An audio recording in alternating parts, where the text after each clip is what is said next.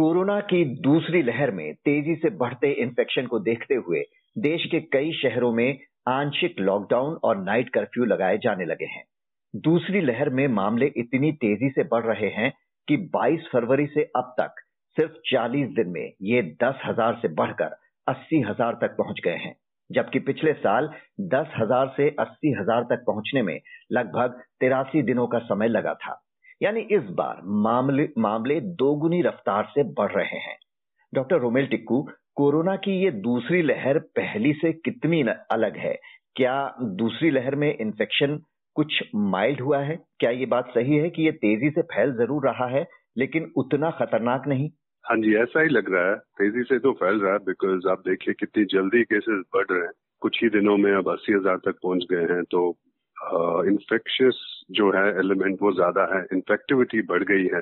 बहुत ज़्यादा लोग एक साथ इन्फेक्ट हो रहे हैं। अगर एक घर में किसी एक आदमी को हो रहा है इन्फेक्शन तो बाकी सबको हो रहा है घर पे। तो इन्फेक्टिविटी लग रहा है ज़्यादा है बट जो केसेस हमें क्लिनिकली लग रहे हैं, वो माइल्ड ही है। उसका और एक रीजन है कि कुछ लोगों में तो वैक्सीन भी लग चुकी है। तो वैक्सीन के बाद थोड़ी बहुत प्रोटेक्शन मिल ही जाती है। तो थोड़ा सा लंग इन्वॉल्वमेंट उतना ज़्यादा नहीं दिख रहा है। और बहुत ज़्यादा लोगों को क्रिटिकल इलनेस या सीवियर डिज़ीज़ नहीं हो रही है। हाँ कुछ प्रोपोर्शन में है पेशेंट जिन्हें ज़रूरत पड़ती है हॉस्पिटलाइजेशन की। बट अगर हम कंपेयर करें जब पहली पहली वेव से तो लगता है इस बार केसेस माइल्ड हैं और बट इन्फेक्टिविटी ज़्यादा लग रही है क्योंकि एक बहुत ज़्यादा तेज़ी से बढ़ रहे हैं केसेस और इन्फेक्शन भी बहुत एक ही घर में, एक ही बिल्डिंग में बहुत सारे लोगों को एक साथ हो रहा है। अप्रैल में ही इस दूसरी लहर का पीक आने की बात आ रही है। कई राज्यों में गंभीर स्थिति को देखते हुए लॉकडाउन का दबाव बढ़ रहा है। वहाँ वीकेंड लॉकडाउन या मार्केट दुकानें जल्दी बंद करने जैसे उपाय किए जा रहे हैं। पर ये उपाय कितने प्रभावी हैं वास्तव में? क्या टोटल लॉकडाउन ही उपाय है या इसके बिना भी हम वायरस को काबू में कर सकते हैं दूसरे तरीकों से? देखिए लॉकडाउन का जो एम था वो तो पूरा हो चुका पहली बार। अब मेरी नज़र में लॉकडाउन एक ऑप्शन नहीं है हमारे पास अभी, क्योंकि लॉकडाउन अगर दोबारा होगा तो भुखमरी से ज़्यादा लोग मरेंगे और कोविड से कम। सो हमें इकोनॉमी के बारे में भी सोचना है। बहुत सा, सारे लोग हैं जो दिन दिन की दिहाड़ी कमा के खाते पीते हैं घर पे तो सबके बारे में सोचना पड़ेगा। और लॉकडाउन एक टेम्पररी सोल्यूशन है परमानेंट सोल्यूशन नहीं है। अभी हमको ये सोचना चाहिए कि हम कैसे इन केसेस को फैलने से रोक सकते हैं। उसके लिए दो चीज़ें बहुत इंपॉर्टेंट है। हम्म। एक तो ये कि हम कोविड अप्रोप्रिएट बिहेवियर मेंटेन करें जैसे हम पहले पहले कर रहे थे। अब थोड़ी सी आ, वो फटीक सी हो गई है लोगों में और कॉम्प्लेसेंट हो गया उनको लग रहा है कि अब क्योंकि पिछले दो तीन महीने से केसेस बहुत कम थे तो सबको लग रहा था बस खत्म हो गया। अब तो कोई आ, हमें प्रिकॉशंस लेने की ज़रूरत नहीं है। उसके बाद वैक्सीनेशन ड्राइव शुरू हो गई तो लोगों को और एनकरेजमेंट मिल गई कि अब तो खत्म हो गया अब तो वैक्सीन लगने वाली है। तो मुझे लगता है ये दोनों चीज़ों के कारण जो ये मास्क पहनना डिस्टेंस खैर प्रैक्टिकल नहीं है, हर जगह मेंटेन करना मुश्किल हो जाती है। पर मास्क पहनना तो सबसे इम्पोर्टेंट चीज़ है और हाथ धोना। ये अगर हम कर लेते ठीक से तो इतना ज़्यादा तेज़ी से नहीं बढ़ता। तो मुझे लगता है ये चीज़ें सबसे इम्पोर्टेंट अगर आप आज भी देखें रैंडमली आप किसी भी सिटी में जाइए, दिल्ली हो या बॉम्बे तो लोग नहीं पहनते मास्क ठीक से। इवन हॉस्पिटल में हमको एक ही पेशेंट को चार बार बोलना पड़ता है मास्क ऊपर करो मास्क ऊपर करो। लोग समझ नहीं पा रहे हैं कि क्या मास्क लगाने का क्या एम है। नाक से नीचे मास्क लगाने का कोई मतलब है नहीं। टाइट होना चाहिए मास्क नहीं तो सारे डॉक्टर इन्फेक्ट होते हैं। हम हम लोग क्यों नहीं इन्फेक्ट होते? हैं क्योंकि हम मास्क लगाते हैं, उसको निकालते नहीं है, हाथ नहीं लगाते। तो मेरी नज़र में अगर प्रिकॉशंस लें हम, और एग्रेसिवली जो वैक्सीनेशन ड्राइव शुरू हो गई है अब, बहुत ज़्यादा केस अब कल से तो फोर्टी फाइव एंड अबाव को कोई सर्टिफिकेट की ज़रूरत नहीं है। बहुत ज़्यादा लोगों को कल लगी है वैक्सीन भी। तो मुझे लगता है कि वैक्सीनेशन प्लस अगर हम समझे कि हमें प्रिकॉशंस लेनी है और अननेसेसरी ट्रैवल ना करें, फालतू क्राउडेड जगहों पर ना जाएँ गैदरिंग्स में ना जाएँ पार्टीज़ ना करें, कुछ देर तक अगर हम एक दो महीना थोड़ी सावधानी बरतें तो केसेस कम हो जाएँगे। पीक होके धीरे धीरे कम हो जाएगा। मे बी इसी मंथ में पीक हो जाएगी वैक्सीनेशन की स्पीड को आप कैसा मानते हैं? क्या इसे और बढ़ाए जाने की ज़रूरत है? जिस तरह से हमने देखा कि 45 साल से अधिक उम्र वाले उत्साह दिखा रहे हैं। उसे देखते हुए क्या इसे सभी के लिए खोलने का वक्त आ गया है जब संक्रमण इतनी तेज़ी से फैल रहा है? देखिए, वो होना ही है धीरे धीरे ये तो फ़ेज़ में हो रहा है। सेकेंड फ़ेज़ थर्ड फ़ेज़ अब थर्ड फ़ेज़ में फोर्टी फाइव एंड अबाव कोई सर्टिफिकेट की ज़रूरत नहीं है। आगे जाके और कम हो जाएगा। ये तो होना ही है धीरे धीरे बट हाँ क्योंकि 45 एंड अबाव में 88 परसेंट मोर्टेलिटी देखी गई है अभी तक कोविड की। तो सबसे इम्पोर्टेंट ग्रुप यही है। क्योंकि जिन लोगों की जान जाती है, जिनमें कॉम्प्लिकेटेड कोविड होता है, वो 45 एंड अभाव ही होता है। तो हमारे लिए तो प्रायोरिटी वही लोग रहेंगे।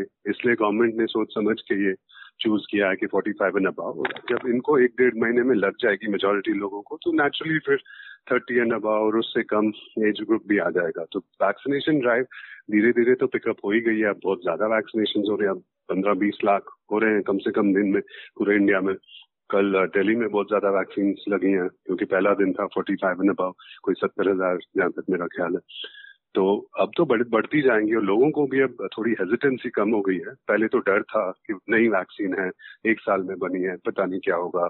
सेफ्टी है बहुत सारा डेटा आ रहा था कि ये होता है वो होता है ये स्टडी वो स्टडी बट अब वो सब खत्म हो गया। अब सात करोड़ लोगों को लग चुकी है वैक्सीन अगर सात करोड़ लोगों में कोई मेजर इश्यू नहीं हुआ तो आपका सेफ्टी कंसर्न तो है ही नहीं ना फिर।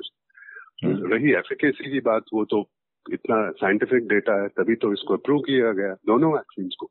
और वर्ल्ड ओवर लग रही है कोविशील्ड तो बाहर भी लग रही है। तो वो जो हेजिटेंसी थी कि सेफ्टी एफिकेसी वो तो लोगों को भूल जाना चाहिए।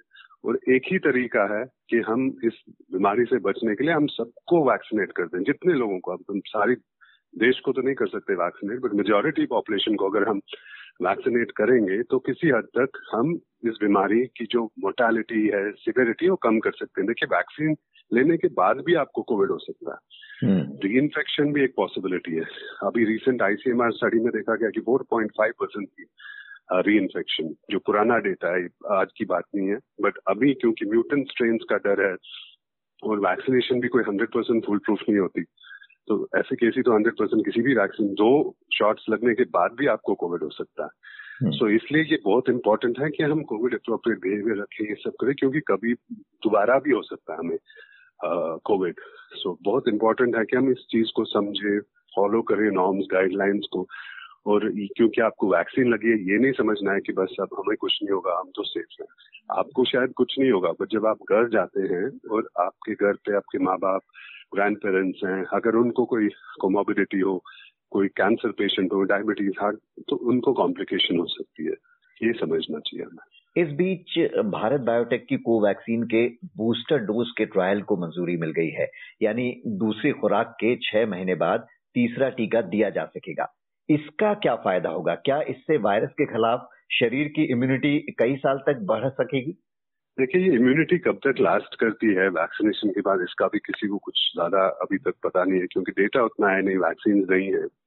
और ऐसा शायद लग रहा है कि छह महीने से ज़्यादा शायद नहीं लास्ट करेगी वैक्सीन सो एक एक्स्ट्रा एक बूस्टर देना वुड बी बेटर ऐसी स्टडीज़ देखी गई होंगी, कुछ डेटा होगा और आगे भी चल रही है स्टडी तो ऐसा जैसे फ्लू में हर साल वैक्सीन एक वैक्सीन शॉट लगता है हर साल। वैसे ही लगता है मेरे को कि कोविड को लेके भी ऐसा कुछ होगा कुछ टाइम में कि आपको छह महीने साल में लेते रहना पड़ेगा वैक्सीन। ये एक पॉसिबिलिटी है एक हाइपोथेसिस है और उसी को लेके आप जो बता रहे हैं मुझे लगता है वही है क्योंकि आपकी एंटीबॉडीज कब तक सर्वाइव करती हैं कब तक आपकी लेवल्स मेंटेन रहती हैं। जैसे ही वो ड्रॉप होना हो जाएगी छह आठ महीने में भी आपको एक बूस्टर डोज लेना पड़ेगा। सो दैट वो प्रोटेक्शन आपकी बनी रहे। जी यानी तब तक इन्फेक्शन को कंट्रोल करने के लिए वैक्सीनेशन के साथ साथ टेस्ट ट्रैक ट्रीट का फॉर्मूला अपनाना ज़रूरी है जो कि पीएम भी इसके बारे में कह चुके हैं। यही बेस्ट सॉल्यूशन है फ़िलहाल।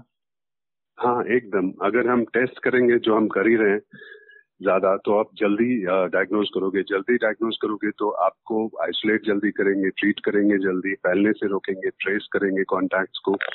और साथ साथ हमें फैसिलिटीज़ भी बढ़ानी है isolation facilities ICU beds ventilator beds इसमें सबसे इम्पोर्टेंट तो टेस्टिंग ही है, क्योंकि जितना हम ज़्यादा टेस्ट करेंगे, उतनी जल्दी हमें पता चलेगा और हम इसको फैलने से रोक सकते हैं। उसके अलावा तो दूसरी चीज़ वैक्सीनेशन है। दोनों चीज़ें साथ साथ होनी चाहिए।